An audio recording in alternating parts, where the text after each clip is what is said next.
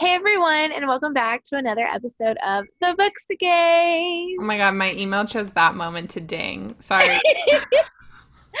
I'm Sam, and my pronouns are she, her. and I'm Alex, and my pronouns are she, her, and we're really getting through this week. Barely. Barely. So, we are so excited because we have a lovely guest that we're going to show you. And we're doing something that we don't normally do, but we're letting you in on the inner workings of our Patreon. And so we're going to have one of our Patreon guests um, that you can see today, which we're very excited about. yeah, and we um really loved this episode with Abby when we filmed it with them. Um back when did we post this? May? Yeah. And Abby tells us a little about, bit about her and Dana's book that they're writing. Um, they're from Sometimes We Read on Instagram. The book sounds phenomenal. Maybe we've got a little bit of a sneak peek already. Um, and I just think most of our listeners will really vibe with the book. So we want everyone to listen to it. We also talk a little bit about religion and just general gay things. So, you know, it's a great episode. Um, so yeah, you all will get to listen to it. Patreon got to listen to it months ago. We have actually we're recording with Abby's partner Dana this weekend for our Patreon episode for this month, so you can get both perspectives from their book writing process. Yes. And please don't forget that um, you can access these Patreon only episodes if you sign up for our Patreon. And we have three slots that you can sign up under one being $2 Mhm. and um, the other five and then 10 Oh, I almost got our last one wrong. I was like seven, eight, ten. No, 10 um and so we really appreciate it we um love making content for you guys and you know Yeah, we have great um, stickers and bookmarks if you sign up, and also, um, what was I gonna say? well, Uh, we we're only saying we're only like eight away from tote bags, and if you sign up on our Juliet level, which is our highest level, you get to be a patron only guest, which occasionally means sometimes you get to appear on our regular episodes because we like some of those episodes so much. Um, and all the $10 level people get a free tote bag once we make them. yes But we're not doing it till we get 50 patrons, so joke's on y'all. jokes on y'all really, it's on us. So sign up. okay alex what's giving you life this week Oh, um, you know, can I say something sneaky? Like, I can't really admit it, but yes you can say something sneaky you already know. I've had a really rough few weeks, and I'm finishing up school, and you know, we had like a, a little tiny hurricane blow through, so I feel like the stress level has been high. I was feeling like really blah about everything, and then this morning, Sam and I got a really exciting email. Yeah we did that made me really excited again. It's um, about an author, and that's all we're going to say because we want to make sure it's 100% locked down, and then we're going to surprise everyone. But we are so excited, and it made me excited again about yes book stuff. For sure. I definitely feel that. I feel like we're in that weird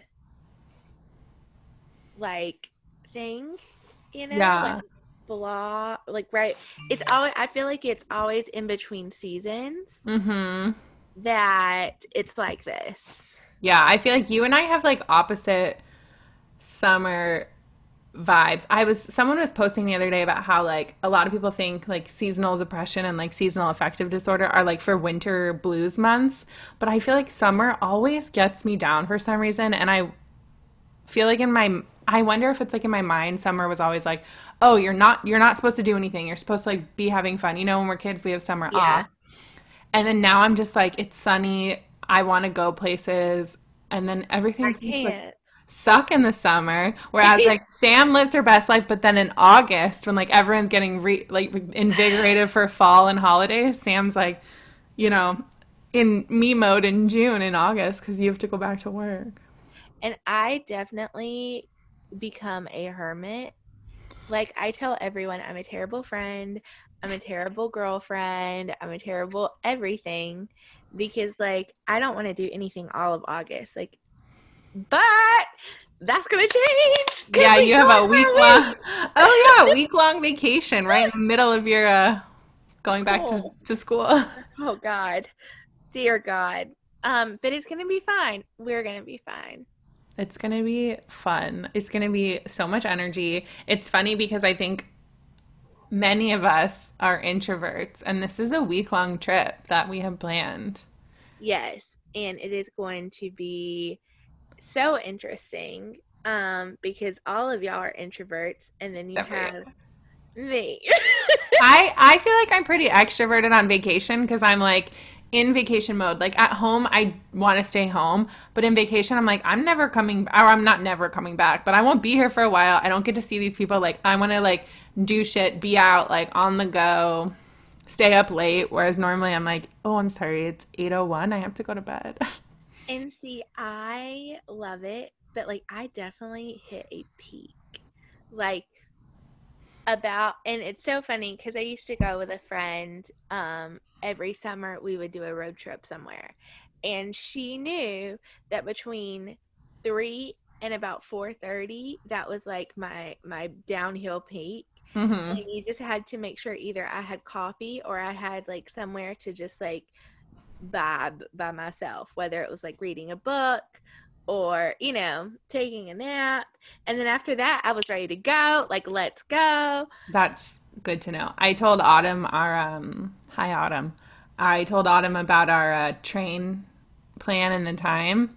And I was like, so we either need to like sleep on the train or take a bunch of shots, get really shitty at the wedding, and just be drunk on a train for two and a half hours. And she's like, either plan I'm good with. of course she is. And I'm like, I haven't seen 2 a.m. in a long time, but and that's 2 a.m. at Penn Station. We still got to get to Brooklyn, so. Oh God. Um, but the one thing that bother that like worries me is us carrying these huge ass luggage. Yeah. Yeah, I mean, mine look, I think you should get one that wheels on all wheels so you can just kind of roll it next to you. I am. I'm going to. I haven't decided like how I'm gonna do it, but like I am because yeah. I have a carry on, and I keep looking at it, but I feel like I'm gonna want so many options. Mm-hmm. Because like we're gonna want to do all the things. Yeah, I'm and- a shitty packer normally, and I feel like we are so like sort of fly by the seat of your pants for this trip that I don't know what we're doing every day and it's so freaking hot that I'm like I need to have I need to have at least like four outfits a day because I'm sure we'll have to change out of our sweaty dripping clothes. Well, and that and also like we're doing so many I don't want to say weird things, but like we're going to the beach one day. We're going to do brunch one day. We're going bookstore shopping one day. Mm-hmm. You know, like I'm going to Ashley Gavin's yeah, um, you got to plan a night club. out. We we need a night out outfit. I want like a um an outfit I can eat 1600 meals in in the span of a few hours, so I need some stretchy pants. Um that's called my overalls. Thank you. That is what I'm wearing. Smart. Okay, what's giving you life? We got um, really sidetracked there. we did. Okay, so funny story.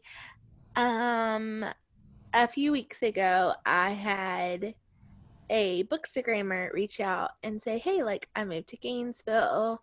I would really love to like do a Gainesville meetup."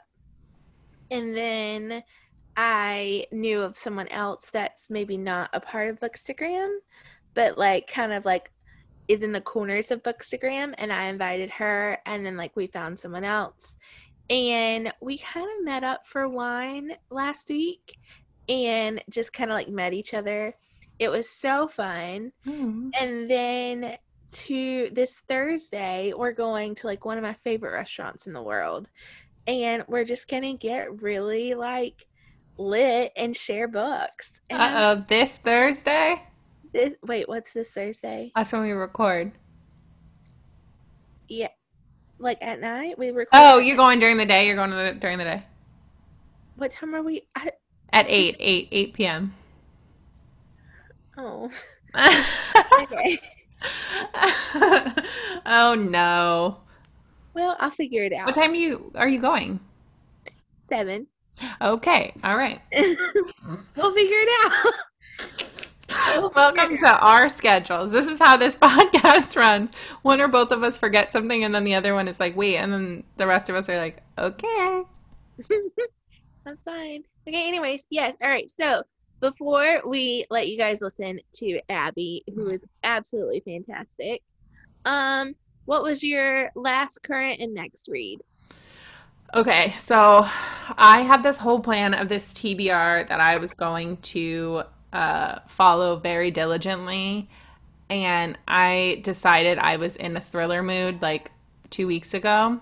So I went to the library and got like two of Riley Sager's like back, back backlist books that I hadn't read yet. Which ones? Lock Lock Every Door and like Yeah, the, yeah. the house one.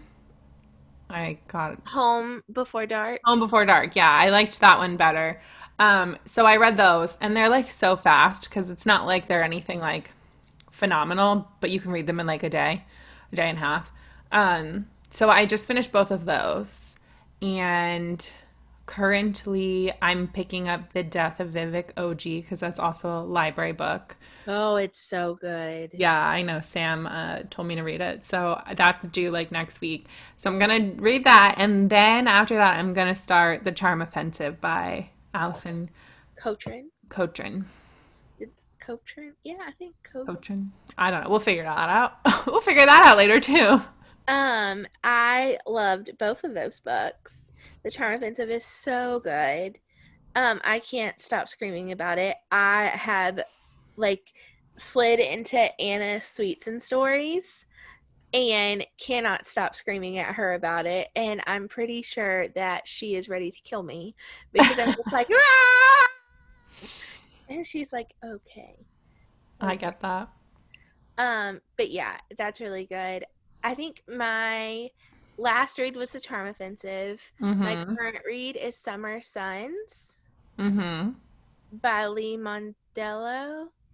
I You really like The Charm Offensive too, right? I really loved it. Um, that's what I was screaming in Anna's stories about. Oh, funny. And then I think my next one is going.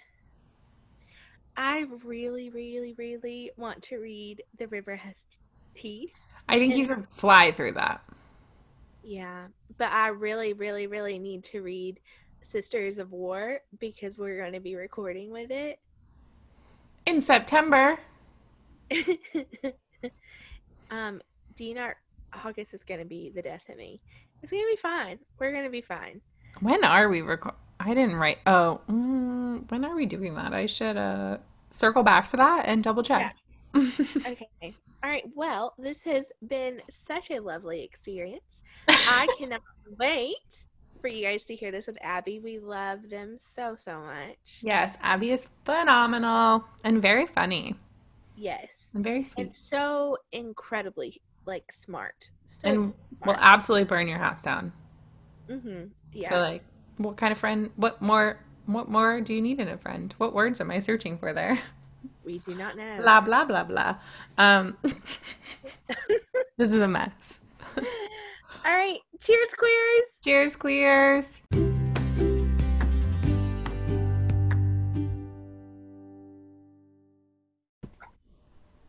Hey everyone, and welcome back to another episode of the Bookstagays.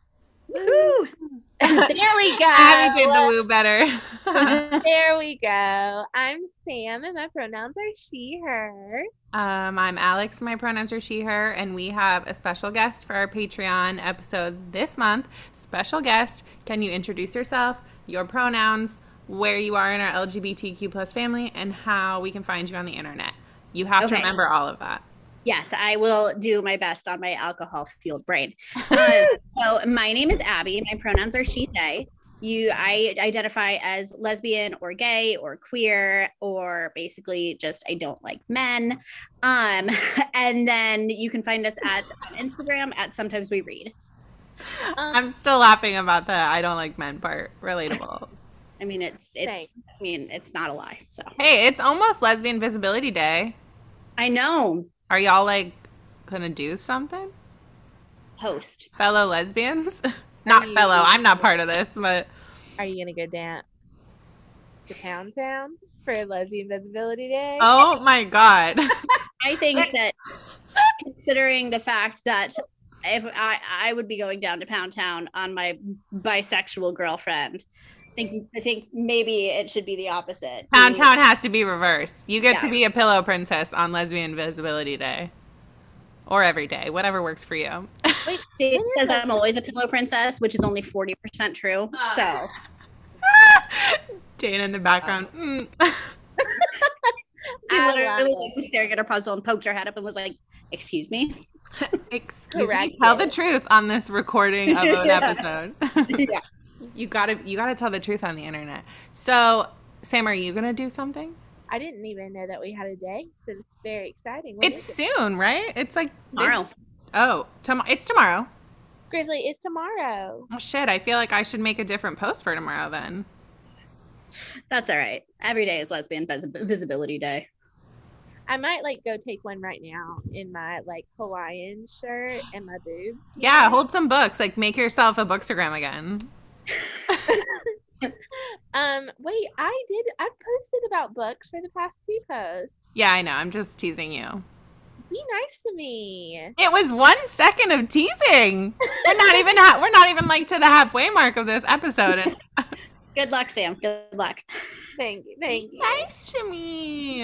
I'll burn your house down. I Um, know where okay. you live. You don't know where Oh, I live. oh, wait, wait. Okay, Alex. So Dana and I have a gift for the Bookstagays that I have right next to me. We Dana. have a little button. Arson. It's What is an this? arson button for Sam threatens to burn their For house every down. time, arson. Yep. Yeah, That way we can keep track of her crimes. yeah, exactly. Yeah, we got it. We got it when I was talking about it like months and months and months ago, and I just forgot to send it. That's amazing.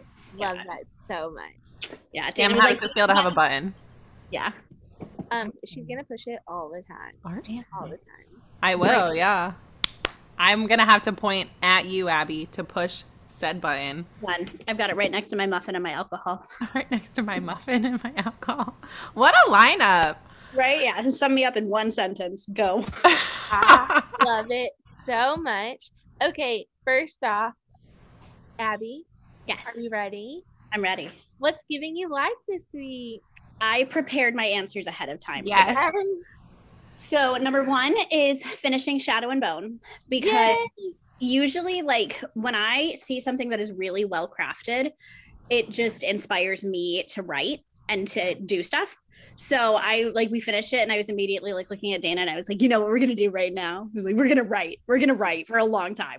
We did which is more than what we usually do on the weekends because usually we like switch off with word count so we're not overwhelmed with trying to get, you know, 4,000 words done in a week. Um, so with which working like 45 and like 60 hours a week, it is not easy. So um usually we take the weekends off, but I was like, hi, that's not what we're gonna do today. Sorry. Sorry. Um, and then another thing that's giving me life is so I'm a nanny and there are different nanny groups on Facebook. And I recently left my job and started a new one because like um so I was let go, but it was also very much like a mutual thing. Right. Um, so because the job was just it was getting to be so much and they wanted more than what I was willing to offer because they also like they wanted me to be a nanny and they had a newborn baby in addition to two kids, one who has a bunch of learning differences.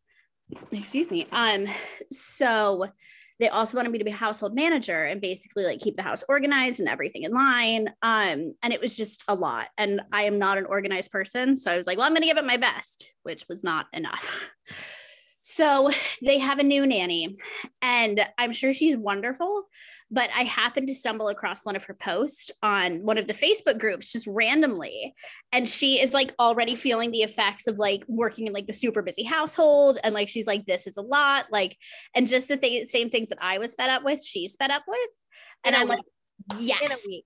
yeah so i was like this is amazing because it really like validated me that it wasn't just that i couldn't do the job it was that the job was just too much for any one person to do Yes. So i immediately stalked her and i almost friended her and i want to be her friend now so that's it I love that. Um, listen, there is nothing better than that validation of you're not crazy or you were not X, Y, and Z. Like you were right on target about things.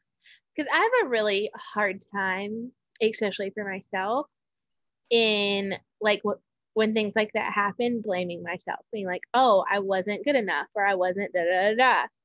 That's a good feeling. Absolutely. Especially because like something like that really like it could follow me to another nanny job that I have where like if the position changes again from away from like the nanny focus to more household manager and I'm like like shit like I can't do this I'm not good at it it's like no no Mhm. no it's just that this is something totally different like you're not supposed to be good at this and another thing you know Right.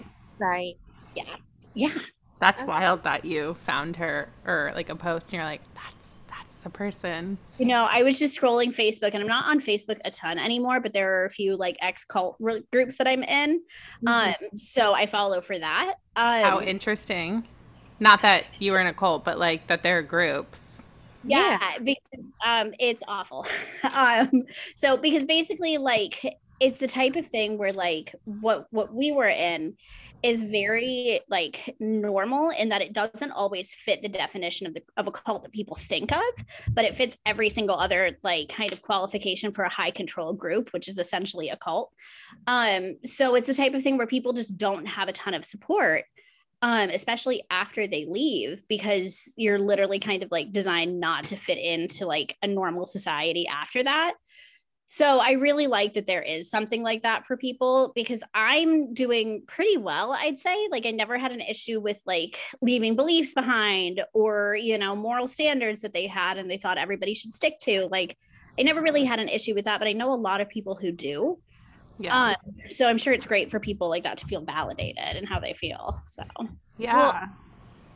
I feel like I did not leave a cult, but I would say that I do not practice Christianity, you know, and we were heavily oh Don't awe this. It's annoying. um I don't practice Christianity uh, the way that my family I was raised to. And there are still things that I catch myself being like, okay, like, uh, is this you or is this guilt you're feeling? Is it, Yes. you know, like, I do the same thing. I'm like, okay, this is just like all your internalized Catholic shame. You got to like break out of that mindset. yeah, right absolutely yeah it is crazy how much just like follows you around if you don't take the time to actually sit down and unpack it all and be like okay this is what i want to keep because i did like this aspect of it but it has Mhm. nothing to do with like who i am as a human being who you know my worth is like hinged on this you know patriarchy thing you know so yeah I don't sure. know if y'all like sung in your religions, but do you, did any of you know the "Our God is an Awesome God" song? Our God, he's an awesome Okay, so I, I saw a TikTok that was like, "Don't talk to me about religious trauma unless you know the words and the dance to this song." And then I was like, "Oh my god, that was like my favorite church song." If you could have a favorite, I'm like, "Ooh." so they were so closed off that any like form of like mainstream christianity type thing was not accepted They Oh. had their own choir at headquarters. They had their own songbooks. Like you could not listen to gospel music outside of that religion. Yeah. Okay, So, so you don't know about God being an awesome God. but Dana did immediately start dancing. So I think she knows it maybe secularly somehow. He so reigns from heaven above, Abby, he, he does with wisdom, power, and love. I can't stop now. I can't stop. Okay. Um okay, so to backtrack, tell us about um whatever you can tell us about this book you're writing and like being an author and and how you and the lovely Dana are doing this. Yeah. So, okay. So, we're writing a YA fantasy novel. It is very queer. Um, like, literally, all of our characters are somehow in the LGBTQ spectrum. Um, like, everybody. Nice. Uh, how it should and- be. Exactly. Yeah. Um, and it's based, uh, not based off anything really, but it's kind of like if you took Percy Jackson and the Olympians, Oh hell yes. Find it with Pirates of the Caribbean and put it in like a like kind of Caribbean based island world, that's what you would get. pause. I mean. I have some questions. Yeah. One, is there a female pirate? Kind of, yeah. So it's not necessarily like. Sorry, there's over there. Um, so she is not a main character, and like for pirates, it's more like how it influenced. Like one of our characters is the daughter of pirates, um, so it's more how it influenced her growing up, and it's like when they get to so there's this big thing where it also deals with like themes of like recovering from addiction, you know, and depression and grief after losing a loved one. Um so basically our character um she goes through a really traumatic event where she ends up um content warning maybe, but she ends up overdosing on like the island's drugs. Um but so it's like she her parents are there visiting and she leaves after that like they take her away and the group on the island thinks that she's like dead and gone. She doesn't make contact again until she shows up with another guy who's like i found her floating in wreckage like and she's like dead when she shows up. Um but they put her in the water and she comes back to life. And there are like these abilities that they have due to like a natural element called edra that runs through each of the islands and gives different islands different powers. So they all have abilities but the abilities are starting to dwindle from what they used to be um so she comes back and she has more abilities than what she once had. And it's kind of like she has all like these scars and it's like piecing together the mystery of what happened to her. Um because she comes back dead and one of the characters because it's sapphic also so one of the characters has like put her in the water because that's like that's mavis the character that's her element um so they're like put her in the water and all of a sudden like she grows kind of like gills you know and she's got like she has like webbing between her hands. Um and she gets more of that. So it's like okay how in the world did this happen? And also like where's her crew? How did she end up with this random stranger? Um and then it's kind of also i forgot to comp it to atlantis as well. Um yeah so it's also like finding it because there's hints of this place where it's like the gods used to re- used to reside called Mira Mortem and it's finding out Mira like finding Mira Mortem you know attempting to like locate what happened to like this long fabled town or this now long fabled island you know? So yeah there's a lot of different things happening in it but I'm obsessed with it I'm so excited. It sounds really good. How far along are you in the process? we are about three quarters of the way through our second draft right now Ooh, So- how many how many drafts do people typically do? Um, so it's different for everyone. I predict an average of about six drafts that we'll have. Um, Whoa. So yeah, because with each one we'll edit for something different. Like after this one is over, so we had our first draft, and it was kind of like there. There's a writing saying by somebody who said that when you write your first draft, it's basically just putting sand in a sandbox. Your second draft is making that sand into sand castles. So that's kind of what we're doing, informing the story based on how we actually want it, as opposed to being like, okay, we think this is the story, you know. Right. Uh, so, and then after we're done with this one, we'll go ahead and read it through and edit it for different things with each time we edit, like character, setting, world building, um, all of those types of things. And then we'll make it pretty and copy edit it. And then we'll hand it over to sensitivity readers and beta readers. So, Wow. yeah, whole process that I take very seriously.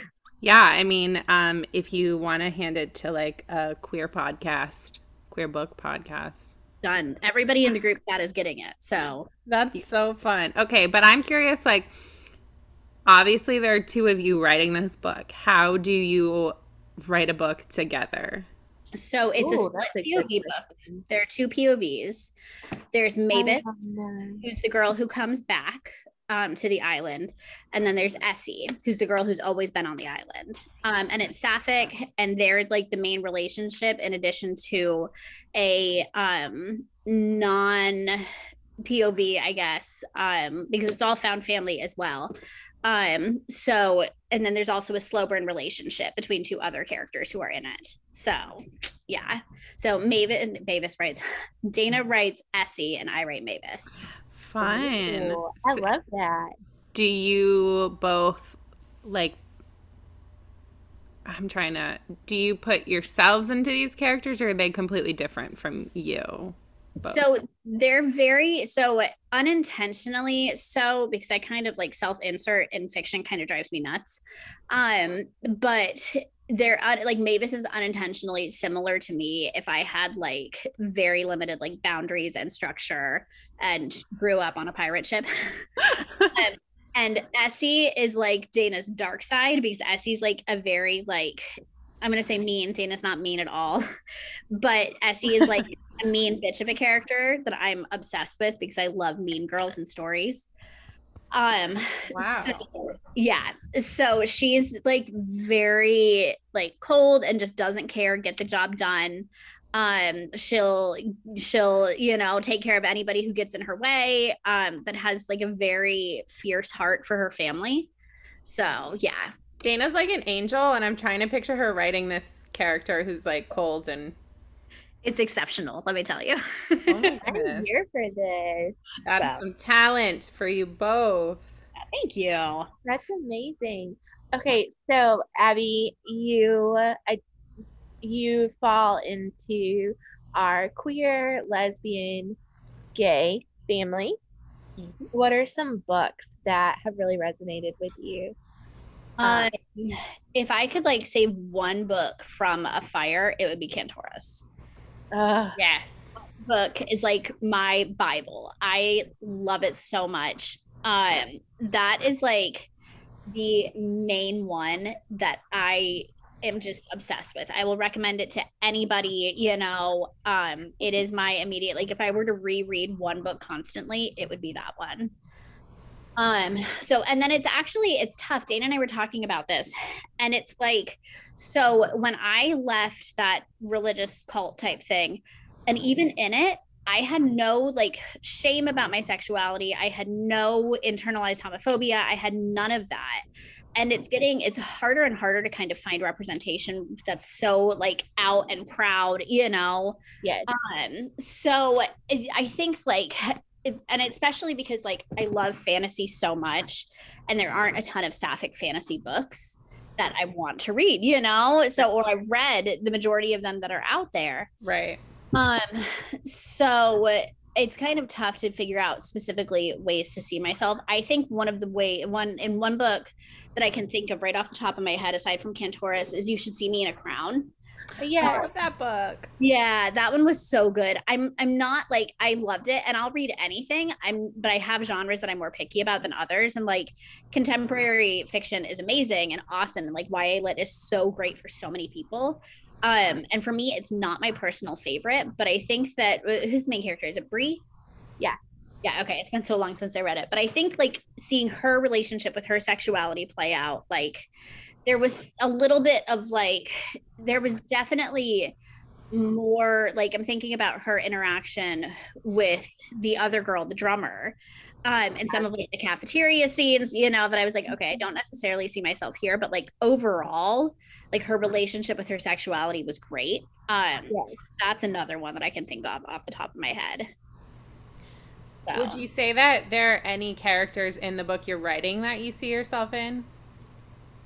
Um, Because sometimes I wonder with authors who write like queer books, are they writing characters that they wish they saw who also they can relate to, or are they just writing like queer characters in general? Yeah, so it so I think because we have such a such a diverse cast of people in our story that they're all very very different from each other, but they're so they're all people that I would have loved to see growing up, you know. Um and I think a big thing is that it's a sapphic fantasy and that's what I want to put more of into the world. Um because in publishing it's still very hard to sell sapphic stories Yep. Yes, it is. um so yeah i think like i i definitely see myself most in mavis overall um because mavis is just this like frenzied little monster of a child who is constantly like clumsy and not not like the ya like protagonist clumsy but like she's like climbing to like the top of the tree because she saw like an apple type thing that she wanted to have you know so she's like flying up there and people are like hi this is reckless and dangerous and stupid. And she's like, no, no, no, I'm fine. And then she falls to the ground and breaks everything. So, and that's very much the type of person that I am. So, yeah, I could see that. I could see that. Yeah. Did you do you have any books that were inspiration for you as a writer? Um, so I loved Crier's War and Ironheart. Um, the books are very, very different. Um, because it's like automatons in that, you know, and like android type things. Yeah. Um, but I really loved because that one is sapphic and I really enjoyed seeing that relationship. And it's funny, I liked Crier's War, but I tell people that you have to read Crier's War to get to Ironheart, the sequel, because that one is like five million times better. I love that one, would frame it on my wall. Um, so yeah, I'm trying to think if there's anything else. I've had Crier's War on my shelf for an obscenely long time and I have not read it yet. It is so good. I highly, highly recommend it. Um, Dana's telling me another book right now. Special guest Dana. Right? Yeah, really. Why why don't you speak up, Dana? Um, you, you were speaking earlier about how on our last draft you wanted For the pros? for the pro, for the, um not just the pros, but you said about the triangle aspect of it. How you said there's a triangle with writing. and how- Yes. Thank you. That's right. So there's something that I've seen a lot online when it comes to writing, and it talks about how a lot of writers and authors they have two sides of a triangle. And in a triangle, there's world building, there's setting, and then there's characters. And you can have great world building and great characters. You can have great world building, great setting, or you know, great Yeah. yeah. So, but it's tough to have all three. And for me, Six of Crows has all three. I would agree with that for sure. Yeah. So that's definitely something that I want to read because there's also like and a piece of advice that we had got was to have like a pre-writing ritual where you read a book for 10 minutes before that has a writing style that you want to emulate. Um, so that way you can kind of, you know, it kind of will influence your work obviously without taking from it, you know.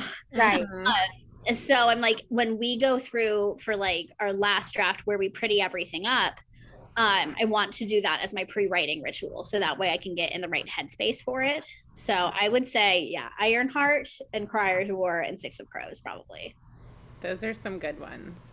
I had a question and now I forgot it.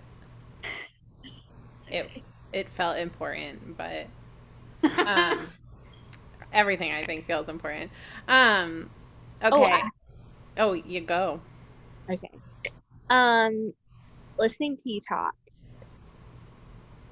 Obviously, this book seems like it encompasses a lot of themes and a lot of identities.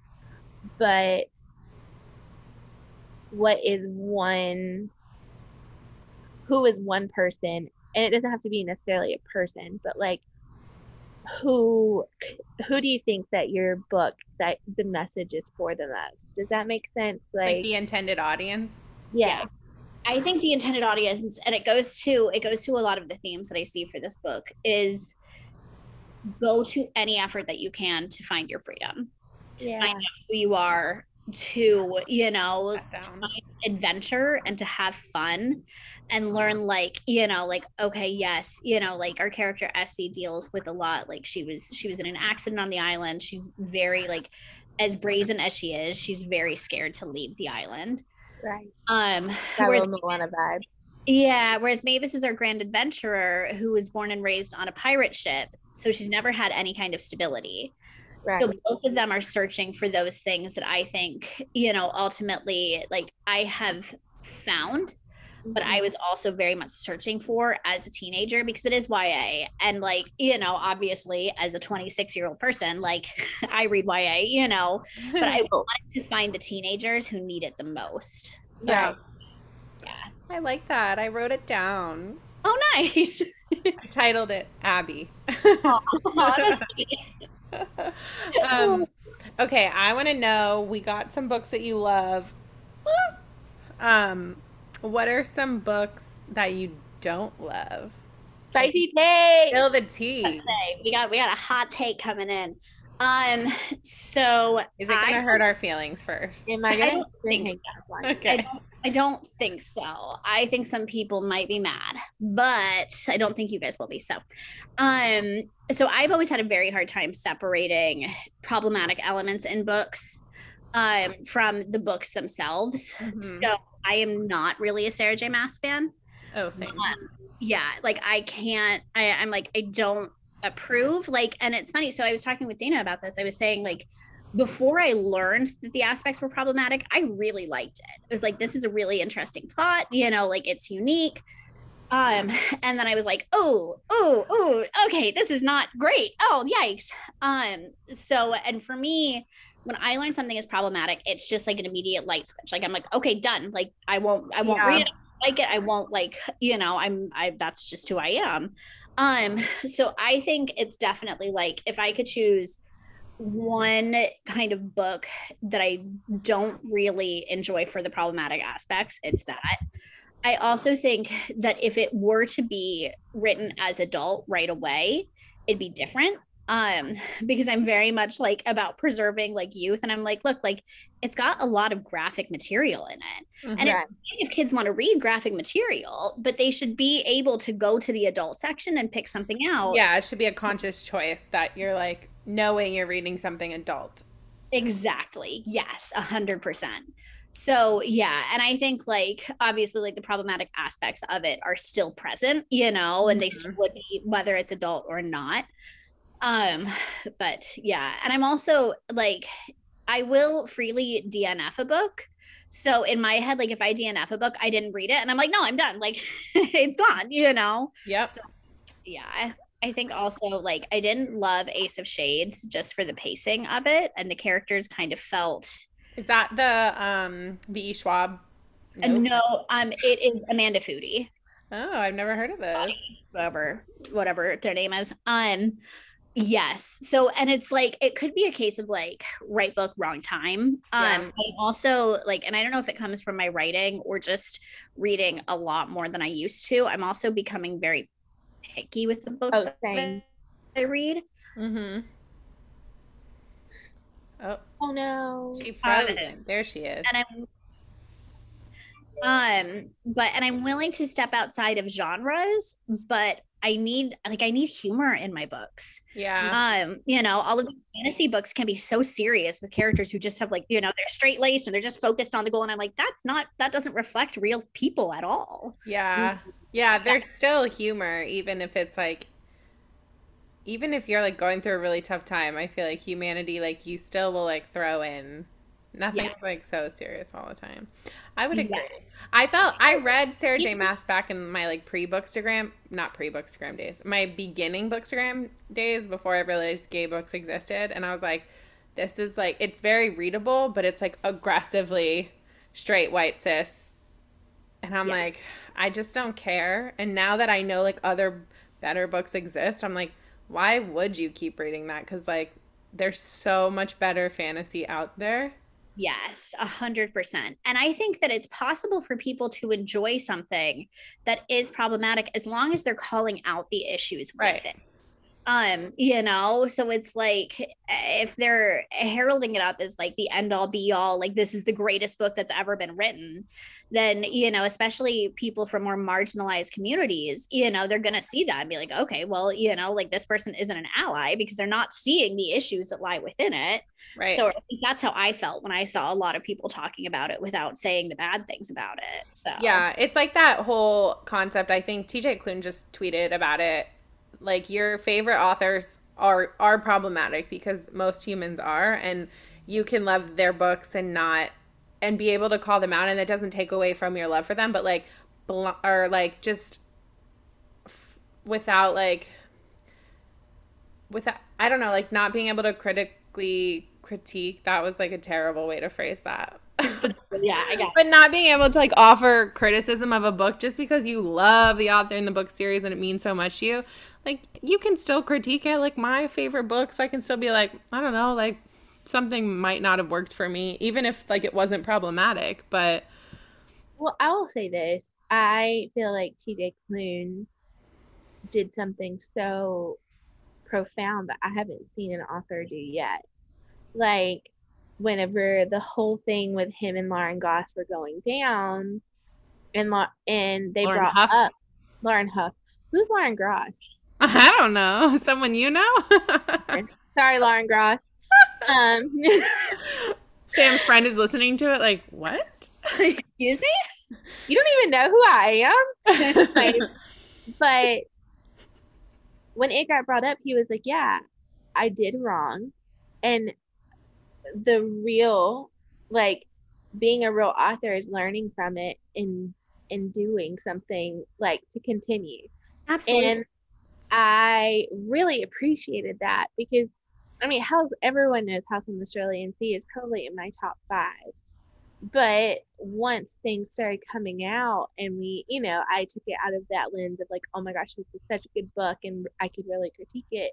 Like I understood, you know? yeah. Right. And I think sometimes too, like authors, and I think I think it was Katie at Shelf Made Woman who like pointed out like the like fat phobia comment and like the suicide comment in like Yes. those are things like ironically like I didn't notice. Right. And I don't know that I would have, but then you think about it, you're like, oh yeah, that sucks. But it's also like I'm sure like I say things like that too and I don't think about it and I'm like you'd think I would know better cuz like I literally talk to people about like suicide risk every day but then I'll say like really stupid things mm-hmm. like I'm to go Yeah. do this or whatever and then like you have to like wrestle with your own internalized like Yeah. because terrible things. yeah the world that we live in and the media that's around us are just so like oftentimes that they're not really paying attention and they're not aware of what they're saying and whether Yeah. we like kind of you know see it whether it's something we watch you know or something like we listen to like an audiobook or whatever you know it's like it's still sinking into our head you know Right. It's become so normalized to make jokes about that because you're like, well, I'm just joking. Like, obviously, I don't mean it. And then you don't even realize, like, that's a terrible thing to joke about until someone points it out. That and I think that there's a big thing that there's a big responsibility that authors and creators have to have sensitivity readers, to have people Yeah. who can critique critique your work from the lens of somebody who's been through it or they're experts in it, you know. yeah. Um, and you have the obligation to actually take what they say and implement it, you know. and, and be not- open to the to the constructive feedback. Yeah, I remember. Um, I think it was a Deadly Education, the Scholomance novel, had gotten Yeah. into issues with I think a, a portrayal of you know a character of color and their hair. I don't know if if that's you know I think that's what I remember of it. Mhm. Um, but and they had sensitivity readers, but they had written that after they had sensitivity readers, you know, so it hadn't gotten checked out. Um, you know, so it's like it, it- there's an obligation to have sensitivity readers at every single step of the process. right. Um, because it's just like if you're not writing from the P from the standpoint of a marginalized group, you have an obligation to do them a good to do good, you know. Yeah. Yes. I hope that becomes more normalized because I think that will help a lot and it might not ever be perfect because I don't know that you can ever find a sensitive sensitivity reader for every single thing. Like if I mean you can absolutely, but you know, I hope that that is something that happens regularly and I feel like publishing like they should just build that into the publishing houses. Like have a department to like sensitivity read check th- because it would save them so much time Yeah.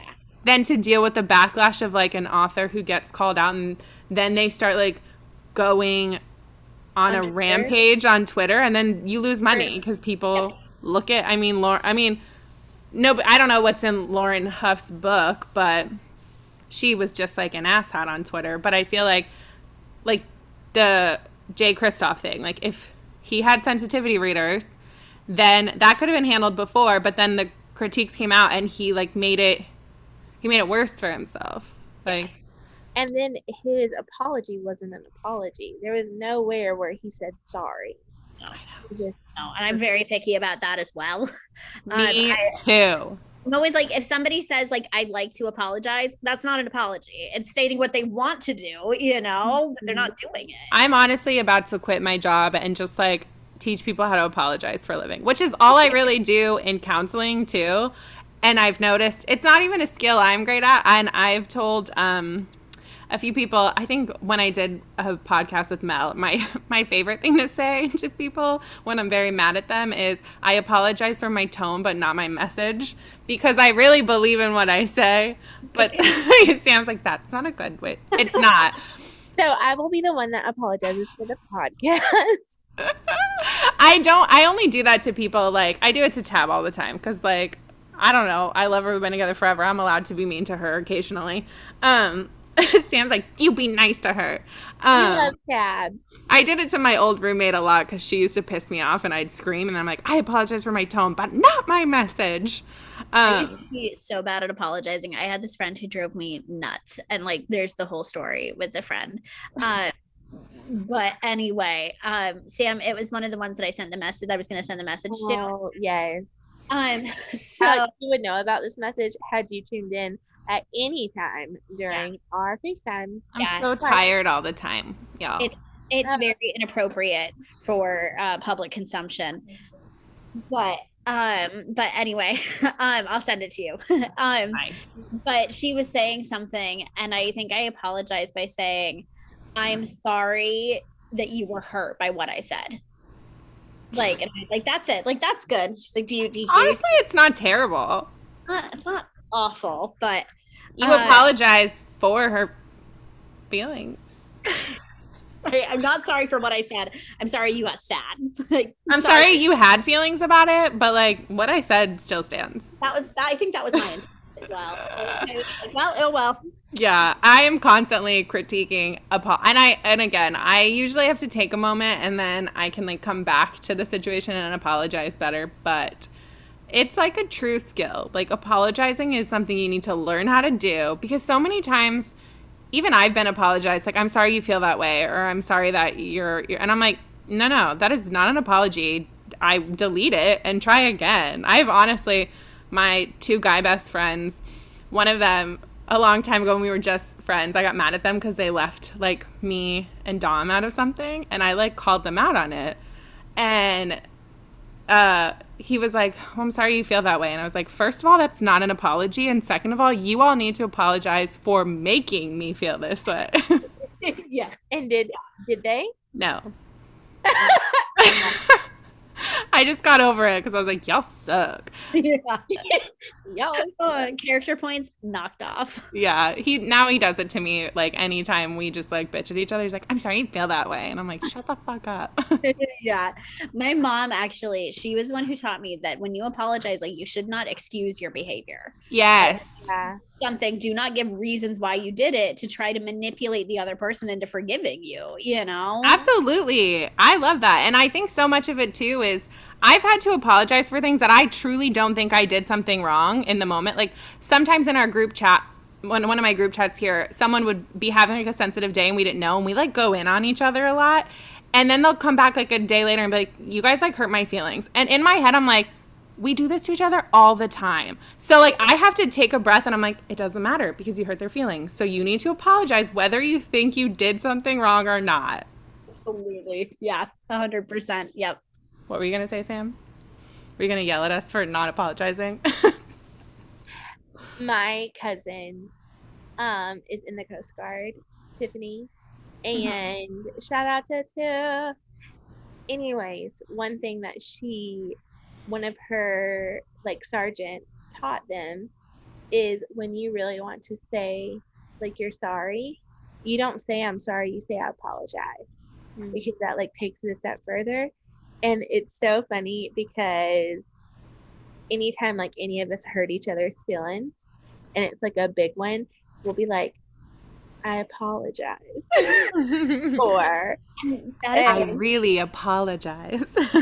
yeah and that's so funny because for me personally it is so much easier for me to say i apologize than it is i'm sorry because like i don't know if it's like i feel like i can like protect myself with like this big fancy word you know Yeah. it's like actually cutting to the heart of the matter apologize almost feels like a step removed. Like, even though they mean the same thing, I feel like I apologize. It's like, I don't say I'm sorry. I don't know why, like, sorry as like, I know. That's just how it feels in my brain. Like, sorry feels like more seriously sorry. I don't know. Like, I've, Yeah. What are we looking at? Oh, you can't read it? Oh no, I just see a timer and I'm like, okay. Um No, sorry.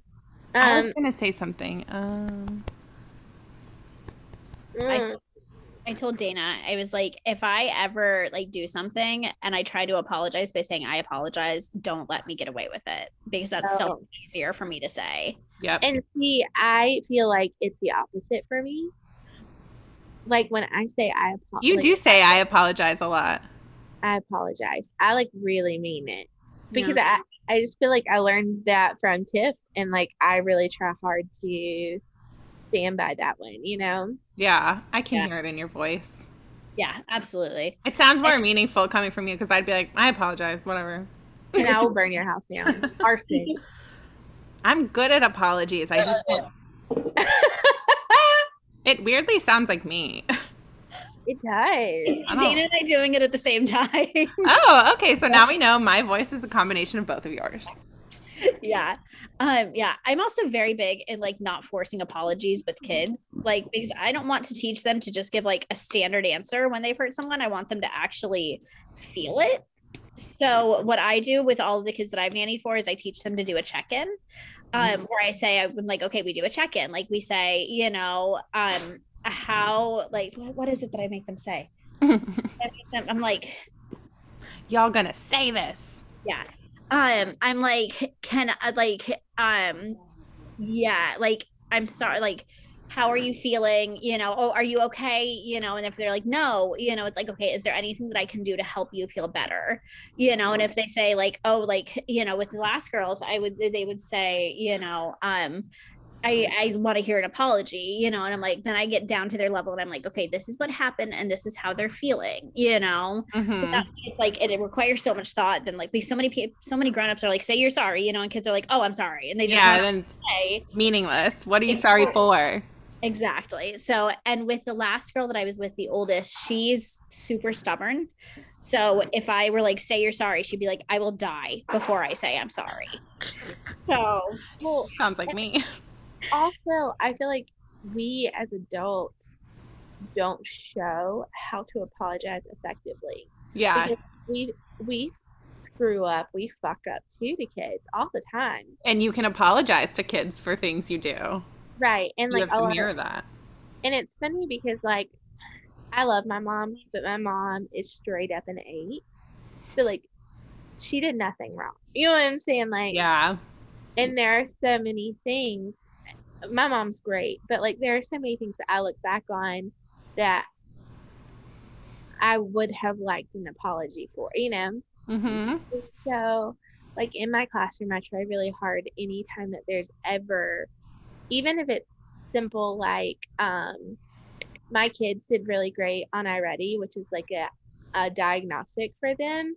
And so I had promised them if they did great that next day, I would bring them breakfast. Well, the next day was Monday, and we all for like I forgot. And I walked in and I was like, listen, I apologize because I said this and I know that I said this. So tomorrow, like, it will be here and like I will, you know, and just teaching them to own up for their actions yeah. because we as adults, we don't always own up for our actions with kids. No. that breeds them not owning up for their actions. Yeah. Adults definitely don't they definitely feel like they don't have to apologize for things and so so much of it i think is like and i would fight with my dad about this a lot when i was demanding apologies from him and i'm like you can say you're sorry for something and it doesn't mean you're admitting you're wrong. Like apologizing does not mean you're admitting you did anything wrong. I don't care whether you think you did anything wrong or not. Like just apologize. You hurt someone apologize. And I think like when you are an adult and you look at your children, you're like, well, if I apologize, then they're gonna think like I'm not in control here, and I'm in control. And I'm like, why would you not want to like model and mirror like appropriate emotional responses for your kids? Because you're gonna scream, you're gonna lose your cool, you're gonna do something wrong or strange or like weird at sometimes. So just like look at your kid and be like, I'm sorry, like I'm sorry I yelled and I hurt your feelings and da da da da. da. I'm sorry you feel Well, that way. It is it's very hard. I mean, like I can say that as an adult, like it's hard to admit that you did something wrong, That you messed up. Yeah. that you screwed up. I will But- say though, Sam, you're you're a good apologizer. If you if someone like says something or you feel like you did you apologize like immediately. You don't even have to like think about it. Well, yeah, because I want, like, I don't ever want people to feel that, you Mhm. know? Mhm. So I try really hard. I feel like I'm a good apologizer and I don't mind apologizing. Um, I but feel like, like you owe me an apology. you know what? I apologize. I thought you were gonna you you looked like you were gonna say something not apologize. Like you looked like you were gonna come at me. Um, Got hammer again and just start swinging. I'm sorry you feel that way, Alex. also, just so we're clear, Alex, my we got back from the beach, me and my mom, and immediately my mom was like, "We have to decorate your house for Alex." She said she's gonna come, and I was like, "She's not coming tomorrow." Like, Well, I'm your girlfriend, so you better have a nice house for me. oh my gosh, no. that is so funny. I Yeah, yeah, so, my I mean- back still burns really bad. I laid out today, and yeah, I feel that. I'm in Um, the itchy phase. That's because you did not get people to rub you down. Well, my my girlfriend was too busy trying to make her mom believe we're not dating to rub my back. Cat? You? Lori, tell your daughter to be a better girlfriend and rub sunscreen on my back. Wow. This burn is your fault. my favorite, Abby. I wish you could have saw it. Alex was like, "Can you put sunscreen on my back?" And I was like, "Sure." And so I'm standing like this far away, and I'm like, Shh. That's why my back is burned because the wind blew it away. See, "I mom, had to make sure Lori didn't think." That was so funny. I love that. Um okay, well Abby, thank you so much for joining us for our Patreon episode, but also you're going to join us again for an actual episode and um Dana too. Dana too. We'll Hey Dana, shout out to Jane to Jana. To Dana. To Dana. I'm sorry, Dana, I messed up your name. I'm so sorry. It's like you were gonna say JG. Yeah, and now it's just Jana. They have very similar, like Dana and JG both have very similar minds. And also, Dana wants them to love her Forever. relentlessly. Forever. She almost got into a car wreck to text them to respond. So she's like, wait, JG's texting. I have to respond. And I'm like, maybe I have to respond because you're mm. going, going 40 down a road with people right now. We need to stay alive to be friends with JG. Exactly. I need to tell you, I always like tease and say JG is not real. Like they're so by the book and so like extremely intelligent. I'm like, are you a robot? Are you real? And they're like, shut up. yeah, they're gonna beat you. Burn my hand. Yeah, they're gonna commit arson at you. All right. Well, Abby, before you go, can you let us know where we can find you guys at? yeah, absolutely. So we are on Instagram at Sometimes We Read. Sometimes we read. Make sure you follow them because sometimes the handle changes, and sometimes they read. yeah, it, it does. It does change a little. I, I think we're pretty settled with this one, though. This I one's like a good this one. I'm here So- for it, regardless. too. I was like before, so we scheduled obviously like weeks before, and it was before the name change too. And I was like, how am I going to remember our current username to tell them? we got it. We got it. All right. Well, thank you again, Abby. yeah, absolutely. Cheers, Cheers, Queer. Spears. Cheers.